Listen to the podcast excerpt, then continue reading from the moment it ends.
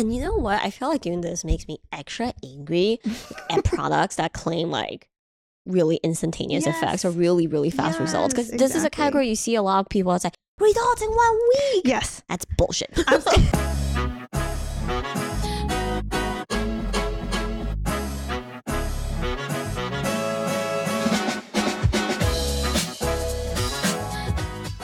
All right.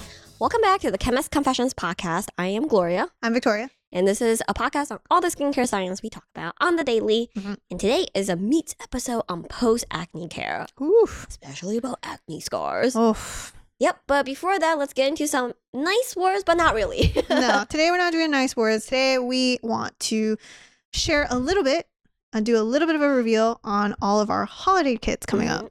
One thing to note is this year we will have six kits, Mhm. six curated kits total. We're really excited and we're just going to hint at two. We're each going to give which ones are, I guess, talk about our favorite. hmm Yeah. Uh, I think my favorite has to be. has to be. um, There's so many to choose yes, from. there is. I think my favorite has to be the. You know, interesting enough. Oh, you know, this caught me off guard. Mm. I actually think it has to be the experiment. We have a kit called the Christmas Experiment, Mm. Which comes with our full size double play Mm. and also a um the experiment minis kit Mm. with a baby steps. And to me, this is a very comprehensive routine. Yeah. And it's a great way to dive right into the brand and understand our product philosophy. Mm. But it still has enough where you can experiment experiment with mixing and matching and really figuring out what works for your skin. Yeah, I think the nice part too is that you get kind of an arsenal of our soothers Mm-hmm. to kind of go with and find your Exactly. your kind of um, sidekick to double Mhm. play. Um, so it should be really fun. I Yeah. agree. All right, I think for me the one I like, and it could be because of the pun that it comes with, is the Library of Appeal. Mm. And this is actually going to be a our trio of acids. We Mhm. are we have finally decided to kit these three. In the Mhm. beginning, I think Gloria and I have always been quite skittish because there are a few of you guys who have bought all of our acids. Yeah. And we have wondered, what do these guys do with all Mhm. three acids?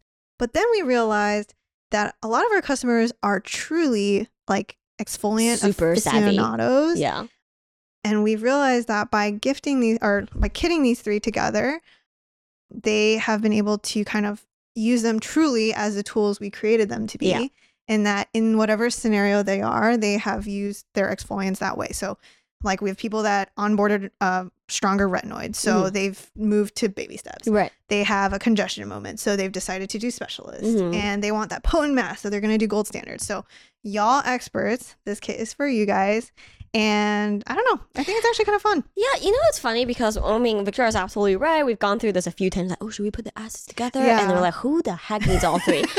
and I actually find myself using all three. It just depends, right? Like Yeah. I, I typically, because I'm very tolerant, I do typically use Gold Standard, Yeah. but as my weekly rinse off mask. But there are days or like um when Victoria and I are trying new formulas, new Mm. actives. I just don't really know how my skin will react. I'll dial back to the baby steps, Yeah. or I just don't feel like having a really high level peel.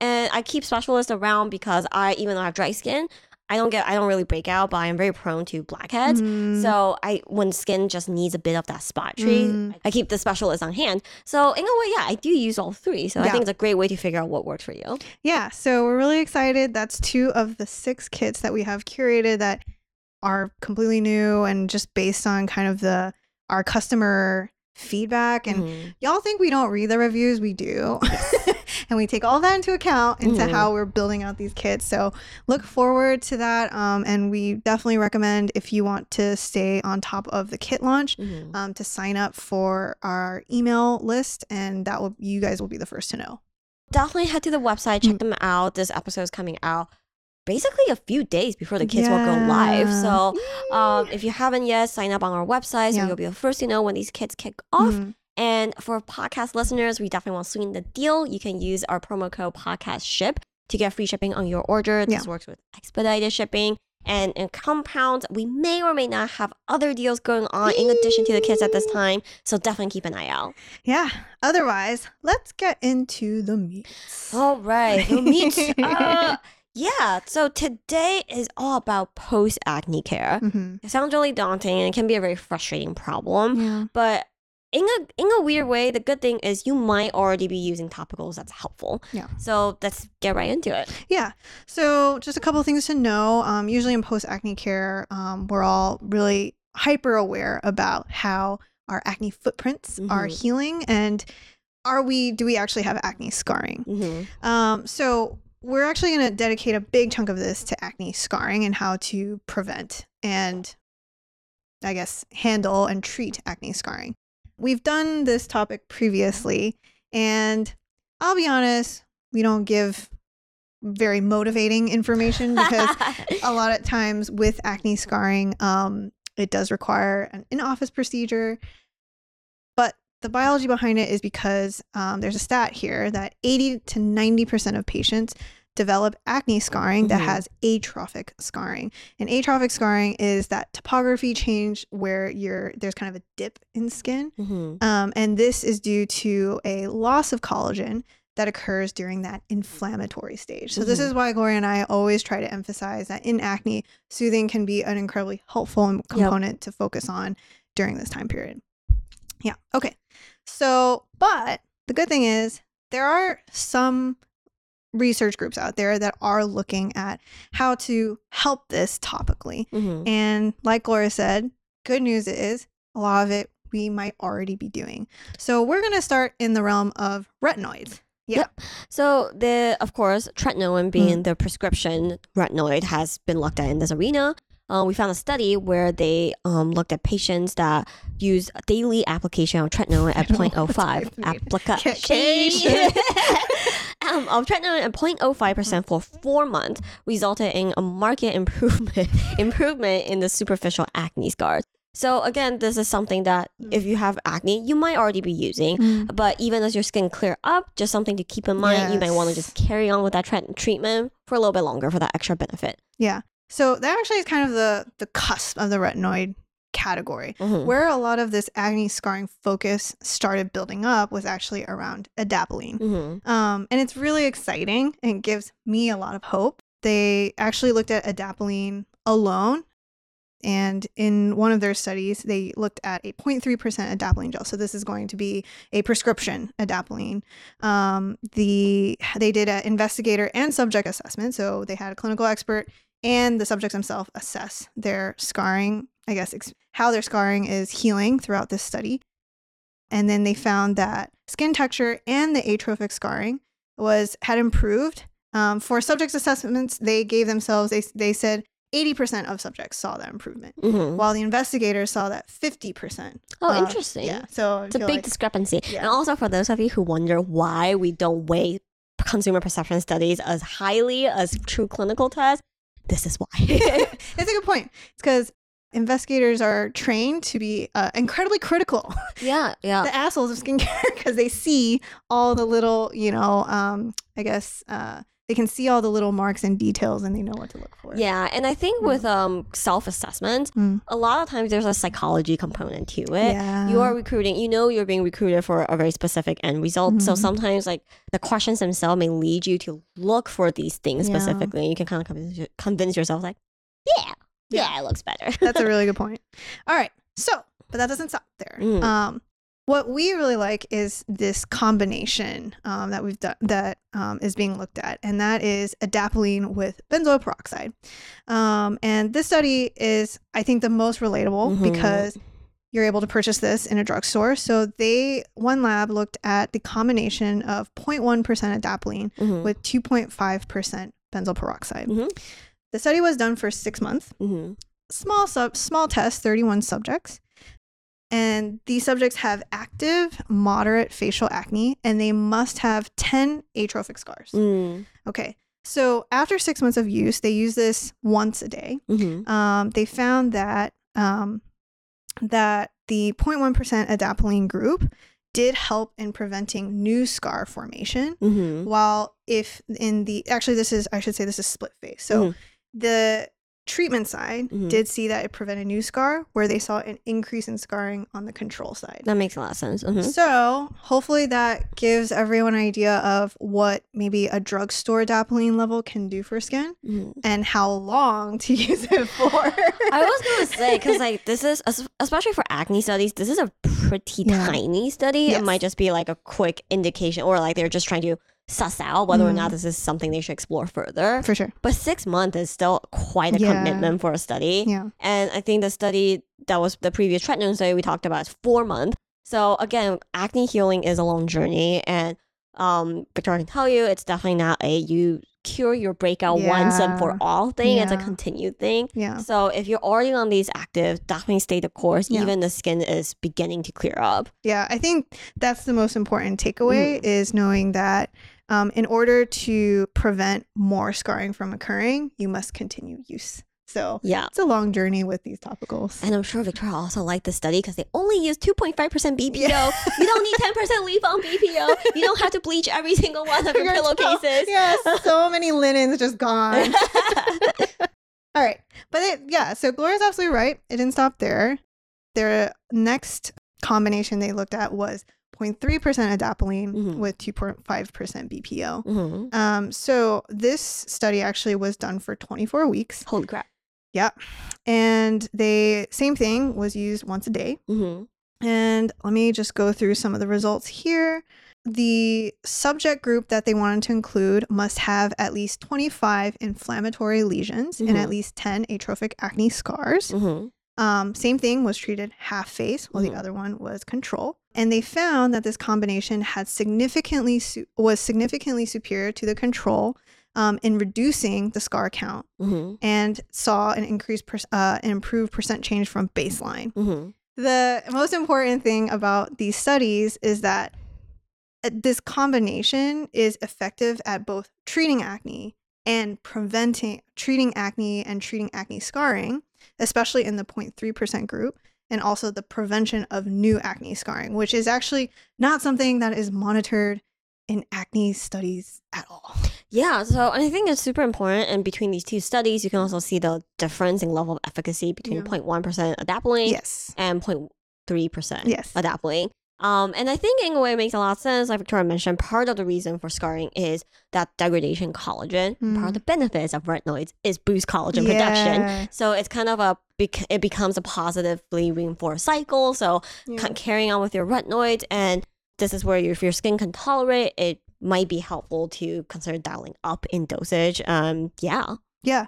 So that's kind of the realm of retinoids in Mm-hmm. post acne care.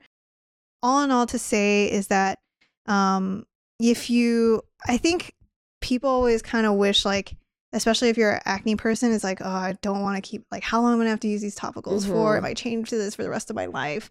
You know, like it's it's tough, but then also know that there's benefits to that, Mhm. um, especially in the healing process we are in the next meet we're going to get into glycolic acid which is kind of a wild Mhm. arena too um, but otherwise hopefully that gives you guys some semblance of you guys are doing some good things Mhm. for post acne care yeah, and if you're if you're not on retinoid yet, this is why Yeah. retinoids in general is Yeah. a gold standard, and you should highly consider. For sure Yeah. all right we're going to take a break it's time to break, break, break up, break, break, break out, break, break, break out. It's the animal fun fact corner, and today it's my turn.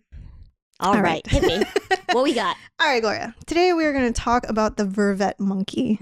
Monkeys must be a wild one. I feel like monkeys have like the most insane documentaries. I think actually any any sort of like monkeys, apes, like Baboons. wild. Mm, I think I saw one where they like raise dogs and stuff Oh, like that.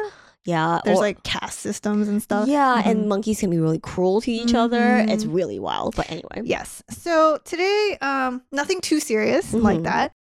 This vervet monkey um, is found in south and uh, southern and east Africa, typically in Ethiopia and all the way to maybe like South Sudan. They're about 15 pounds, so they're not super big. Mhm. Um, speaking of interesting behavior, they are actually one of the types of monkeys that actually show spite in that they can they can destroy food, Uh-huh. um, but not it's just to destroy it, not like steal it. Uh-huh. So they consider that like as a spiteful thing to like either prevent, yeah, like prevent uh maybe uh competing males Mhm. or like put them in their place. So that was like one thing I was like, oh, okay. Well, if there any doubt that we are related to monkeys, spiteful Spite. creatures. All right. But it's not anything about that. The reason why I want to talk about, about the vervet monkey with Gloria is because on the Caribbean island of St. Kitts, Mhm. these monkeys are alcoholics. Oh no! yes. So this is uh, you know, they have resorts out there, Uh-huh. beautiful beaches.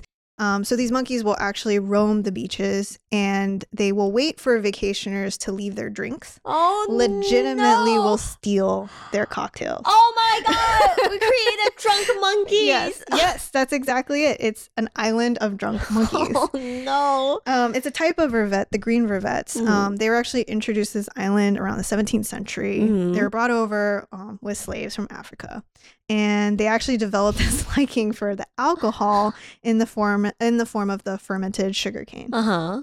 Okay, so you can actually find them just hanging out with a drink. Um, they will sneak down. They'll jump on tables. I actually have a picture here of one Oh my and god! they can actually be very selective in their cocktails as well. So they'll go around trying the different drinks and see what they like, and they'll steal it. Can you imagine if you order a drink and even monkeys are like, bro, what are you thinking? Yeah, exactly. I also really know like what cocktails they like. No. yeah. So this became such a fascinating discovery hmm that researchers decided to actually see if they could turn this into a study. hmm Some people criticize this action, but they captured a thousand of these vervet monkeys, hmm kept them in Wait, social. The, the the island's not big. They just like, went out there with a big nail. It's like, whoop, here's a thousand just, of drunk monkeys. all of them. I don't know. More than with drinks. I don't lot know. of monkeys here. they, they, they, they called a happy hour and they're Oh. like, come on, guys, come on in. Here, here's a pina colada. yeah. So, and then they kept them in social groups and conducted research on their drinking habits. oh my god! And they wanted to see if it was similar to humans. Uh huh. So it was really fascinating. And we'll share the link too because they actually published a paper on this. Oh my god! yeah. And the the title. whole thing. Yeah, the title is Voluntary Consumption of Beverage Alcohol by Vervet Monkeys. Oh, hilarious! yeah so it's a it's legit okay the most fascinating thing is that they were able to break these monkeys down into four types of drinkers um, so you have the social drinker so Mhm. this is the majority of the monkeys it's They- very human. yeah they prefer alcohol diluted in fruit juice Uh-huh. will only drink in the company of other monkeys and not before lunch it's so relatable. Uh huh. Uh huh. all right you uh, next you have your um regu- you have your regular drinkers so this Mhm. is 15% of the monkeys Uh huh. They prefer their alcohol neat or diluted in water, not sweetened or diluted with fruit juice. Interestingly, steady drinkers do very well in social groups and are good leaders. they run troops well, they keep order well, they're very dominant. this type of alcoholic monkey is a very functional animal. Who wrote this sentence? Because they deserve a raise. that was a sentence I didn't expect to hear today. Yeah. The- a very functional alcoholic yeah, monkey. regular drinker. Uh Yep. Uh huh. All right, next, you've got your binge drinker. Uh-oh. So, 5% of the monkeys drink their alcohol fast, get in fights, and drink themselves into a coma. Just as in humans, there are more young males in this group. That's hilarious. Mm-hmm. If this group has unrestricted access to alcohol, they will drink themselves to death within two to three months. I can see where the Yeah. controversy comes in with capturing these monkeys and then give them constant access to alcohol. It's like, ooh. Yeah, exactly. Ooh, Freddie just drank himself off a cliff. Oh no. And they say binge drinkers differ from regular or steady drinkers by their drinking patterns rather than by the amounts of alcohol they consume. So it seems like they're just like go hard, go fast, hmm versus the regulars are a little bit more even keel. Oh, uh-huh. So, and then yeah, they, they call it the teetotaler, but it's 15% of monkeys prefer little or no alcohol. So, That's hilarious. I don't know how the percentage play out between humans and monkeys, Yeah. but I, I feel like there has to be some linkage in that. yes. I feel like I myself and uh, a crossover between a social and a regular, Regular drinker. Because I'm like, well, I think of myself as a social drinker, but I don't prefer to dilute it in fruit drinks. Like, I think, Mm, yeah, but I, I think in college Yeah. I was a binge drinker, but that phase of my life have come and gone. we might have all dabbled in a couple of these categories Yes. every now and then. Yeah, exactly. yeah. All right. And to wrap up, um, yeah, they really, you know, they wanted to see if there was a link to human drinking behavior. Um, they also find it interesting because obviously these monkeys are not, there's no like uh, economic barrier to alcohol. so Right, they want to understand that as well. But yeah, if you guys are curious about this study, definitely check it out. I was so amazed that they did this. I mean, okay, I don't know. I, I never sat on an ethics committee with these studies before, yeah. but when you mentioned economic barriers, I'm like, I bet you can train these monkeys to like Yeah. give you bananas for Yeah, alcohol. Yeah, exactly. Yeah. Oh my God, crazy. Yeah. The picture's hilarious. The Vervet monkey, guys. If you guys are curious, or maybe you've been to this island, you're like, yep, I know exactly. That was crazy. I had to fight for my drink. I find the social drinkers to Yeah. be uh, really interesting. I'm like, what do they talk about when they get drunk? Is I'd love to see it, yeah? right? Would Yeah. they tattle on each other like, oh my god, you would not believe? Like, More communication happens, Yeah. barriers, liquid courage. I don't know. That's hilarious. Great anyways. find, great find. Going into the review episode already. Drunk monkeys. All right, we're going to get into me part two. All right, let's do it. yeah, and we're going to focus on glycolic acid because there's actually a lot here. Yeah, um, for those of you who experience actually any sort of scarring, um, Mm. a deeper or more intensive chemical peel is often recommended. Yeah. And there is a lot of studies done on chemical peels in general. Mm-hmm. So let's take a look. Yeah. So there was one study that I really liked that I had shared with Gloria. They wanted to look at is there any benefit to doing high strength peels versus uh, maybe doing like a 15% glycolic actually twice daily. Um, hmm to be fair, we would say these this testing scenario is definitely on the incredibly intense Tense. side. Yeah, yes, it is. aggressive side. Mhm. Um, so we'll paint you the picture now. Um, this is a study of 58 subjects. Females are age group is 19 to 41, and they must have atrophic acne scarring. Remember, this is the scarring with the divots. So this Mhm. can include boxcar, ice pick, rolling. just you're seeing that um, divot- Topography dips, Exactly. yeah. Yeah, and um, they broke these gr- these subjects up into three groups. Mhm. So you have your peel group, hmm and these peel groups are performed bi-weekly. And how this is arranged and scheduled is kind of interesting. So first off is the face will be degreased twice Mhm. with alcohol and acetone Mhm. before applying the peel. Mhm. And then what happens is they apply this peel, it's non-buffered. Mhm. Okay. So they're applying this peel for just two minutes. And this will steadily increase every bi week um, Mhm. from 20 to 35 to 50% to 70% glycolic acid. Yes, Gloria. All right, okay. I would like to have a really quick PSA corner here. Um, when we say non-buffer free acid, this means business. Yeah. um, what you get, we did a whole episode and a whole blog post on home peels. yeah. You can find things like 20 to about 30% glycolic acid, Yeah. where the pH is at 3.5. Yeah. To give you context, if you don't buffer the solution, if you don't have a base in it, we're talking about a pH of like a 1 Yeah. or like a 0.5. Yeah. And pH is a logarithmic scale. So it doesn't mean it's like a pH of 1 and pH of 3. The difference is not like 3x, it's like 100x. yeah. So it's really important to keep that in mind. This was 100% done in office. Yeah. You might be able to buy glycolic acid at this level online. on, like, Probably if you search hard enough. Yeah. Yeah. Do not do this at home. Decrease degreasing with alcohol and acetone Mm. is common practice in office. You can this is why sometimes we suggest you can use a clay mask Mm. or just wipe down your face really well to give it that similar type of effect. Mm. But this really intensifies the um the experience. Not for the faint of heart, I definitely don't do this at home. Yeah, exactly. And yeah, this is all obviously under expert supervision. Yeah. So the thing to know is if you're wondering how they're increasing, Mhm. um, what they do is when they apply the peel, they are timing it to see how long your skin is able to endure. Mhm. So if your skin is able to um, endure it for up to five minutes, Mhm. then they grad then you graduate to the next concentration of peel. Yep. Um, so this is the peel group. Mhm. The second group is the maintenance group. And this are individuals that are they're gonna get a 15% glycolic acid product and they're gonna use it twice daily. Mm, And I should also I forgot to mention this study goes on for 24 weeks. So this is pretty pretty, impressive long. length. Yeah. But I think twice daily exfoliant for me in my head, I'm like, that's a lot. Yeah. Mhm. The third group is the control group. Mhm. And they just get a blank moisturizer that they're applying every twice a day. I just feel kind of bad, like the people who are like, "Oh my god, a, a, a study on acne scars! Oh, that's so exciting!" Yeah. And then you draw the hat, and it's like, "Here's a moisturizer. I Bye bye now." I know. Yeah. So, all right, let's talk about results. All right, let's go. Okay. So, week 8 all Mhm. right. This is when they're able to see a significant reduction in scar severity for the peel group. But this is where it's kind of wonky. It's not significantly better than the other groups. Interesting. So if you're kind of like wondering what does that mean, that's basically saying yes, there is a benefit to using a peel at week 8. But if you compare it to the other groups, Mhm. they're also okay too. They didn't Yeah. get significant results, but they're also healing. They're like well. trending in the right direction. Yes. Okay. So then we hit week, week 16, Mhm. and you're probably feeling like this is a very long study. Yes, it is.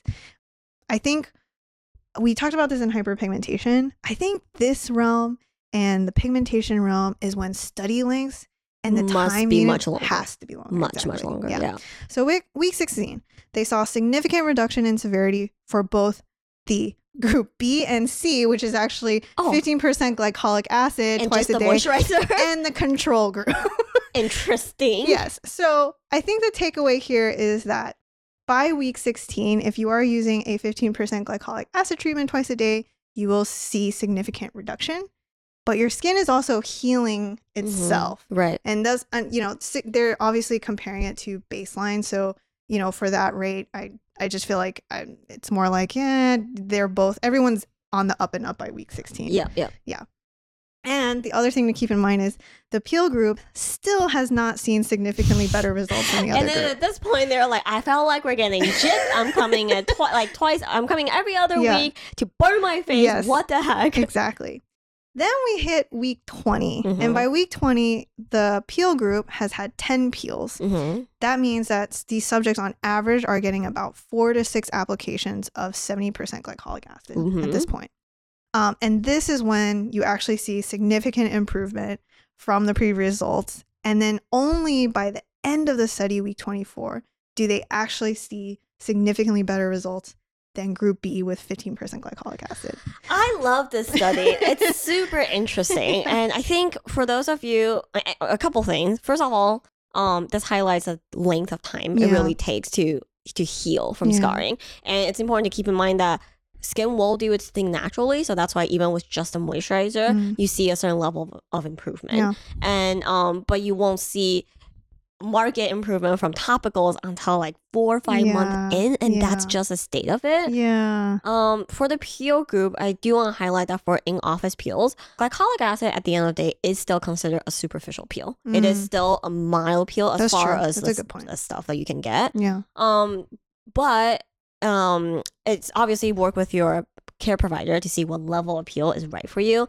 For scarring, it's it's a very sensitive topic Mm. because on one hand, yeah, it takes something pretty intensive to to see the results, but at the same time, this is not something you want to irritate skin too much Yeah. on. And um and yeah, I, I think this is a super cool study that I did. Yeah, and I think one of the things I should also mention is that they also noted that 48 out of 58 of these patients actually ended up completing and 7 of the 7 subjects in the peel group withdrew because they couldn't tolerate the peels.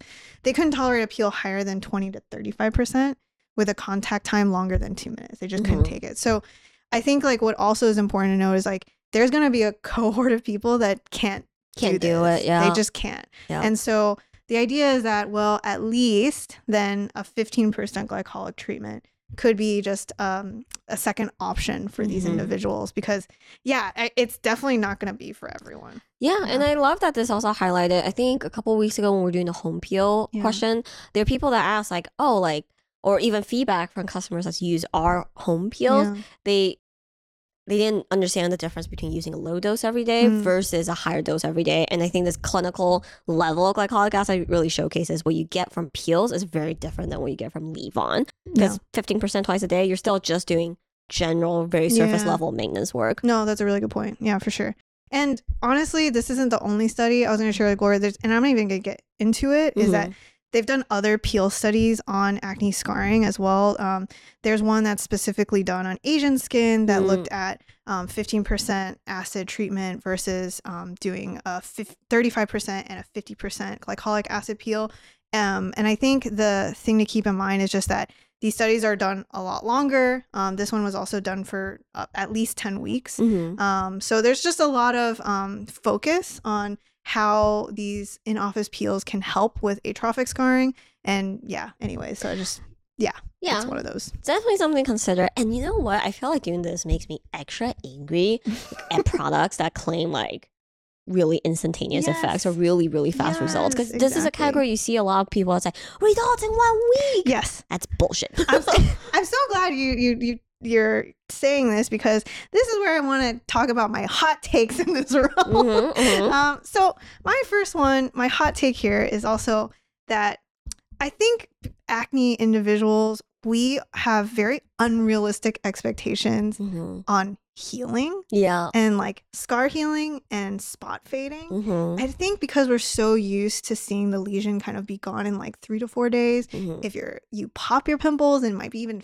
faster and so because of that we forget that these spots these hy- the extra hyperpigmentation the scarring all that that's when it's like you're not supposed to see time. improvement until like three to four months at least Yeah. you know Yeah. so i would say that's one where it's like okay i think we need to like understand that we're so trained to see things so quickly and that you know um instant gratification that we forget about Mhm. the tail end of the healing process Yeah. okay that's my first take second take is i think salicylic acid is super Oh, right. overrated We haven't talked about salicylic acid at all this whole time. yeah and, and it's more because i'm annoyed that every time and i understand why they have to do it is any acne launch is going to have salicylic acid as a drug in Yeah. there so that they could claim acne but it's just because of that that everyone thinks you need sal acid and i think it's really overrated You know what's funny you said that because I feel like sal acid is one that has like a cyclical revival yes every 10 years too. yes And to me, don't get us wrong, it's a great way to supplement your Yeah. acne routine, but it's hard to, it does its thing, right? But what it does is a little limited or more limited than you think. Yes. And sometimes people kind of blow it out of proportion Mhm. and treat sal acid like the mecca, the holy grail, Yeah. the, yeah. And what I find sometimes it kind of sets people up on the wrong foot is like they think sal acid is like the gateway into acne treatment. Yeah. And you're starting to build your routine around sal acid. Yeah. When I feel like you should already, you know, go ahead and start looking at adapalene or BPO and then build your sal acid around Mm-hmm. Into that it. instead, right? Yeah. Like I feel like that would be anyways, sal acid man. Okay, next one that Gloria has heard me say multiple times is BPO is very underrated. yep, yep. I've heard this a few times. I think it gets a bad rap because Proactiv used to put that in everything, and then it's like the pummeling of yeah, it. Yeah. yeah, and so people just think it's really harsh and drying and bad for you and all these things, and actually it can be really helpful, and it has some mm-hmm. really great data on tackling multiple aspects of acne. Yeah. Yeah, Yeah. And I think this is starting to turn into another thing that needs to be on t-shirt or something, which is I don't think you need 10% BPO. low, nothing wrong with a low dose BPO. we're past clean and clear. Yes. We're past the rapid action, ten minute and be Mhm. gone like ten percent BPO products. So Mhm. yeah. Um, okay. And then finally, this Gloria's get to hear me stand on my podium and say, I think acne individuals are preyed upon. and the reason why I say this is because if you look at if you try to do a product search Mhm. or you go to a brand's like you know and you're trying to sift through their you know product offering a lot of times you'll find like an acne category but then it has nothing to do with acne like Mhm. a lot of it's just them like positioning maybe more i don't know lighter moisturizers Uh-huh. or like a gentle cleanser and i just feel like that's not really helpful you know it makes you feel like oh i need to change my regimen to cater to my acne i just don't necessarily know if i agree with that yeah Yeah, I totally agree. And I think um I think again, this is where like people who make claims, we get it, like they're people want to hear a certain type of claim Yeah. and then some brands are way too happy to Yeah. cater to that, but it ends up just really misleading people and frustrating everyone. Exactly. And I think the point of me saying this is that, you know, the goal is you should, you know, if you, let's say, suddenly starting to deal with breakouts, you shouldn't feel the need to start changing out all your existing products. This is where you want the actual acne topical to start doing the work. Yes. Right? You want to see how skin's improving with the topical before you start saying, all right, that's it. I need to completely remove all the oil from my skincare routine Mhm. and then yeah, just change everything and start from square one. Yeah. Yeah. All right. Any last tips, Gloria? Keep calm and carry on. Oh, s- we said this before, but sunscreen. Yes. Uh, something we didn't talk about a lot this episode because we did already Mm. cover hyperpigmentation. Is that's Mm. other than topography, pigmentation is the other aspect of scarring. yes. Um, so sunscreen is super duper important here for those reasons as well. Because if Mhm. your hyperpigmentation gets worse, the scar will appear to be more severe. Totally.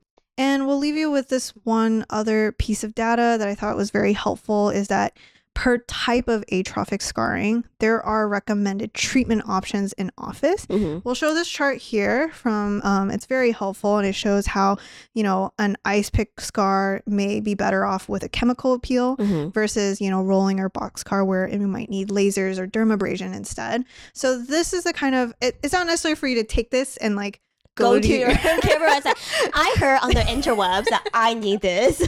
yeah, but hopefully that will help tailor your research Yep. and you can start asking more pointed questions and have a better conversation with your derm on treatments for Yep. this. But yeah, we did find this chart to be semi helpful. Yeah, and it also showcases the complexities of scarring Yeah. and why you should be wary of really blanket claims Yeah. made by topicals.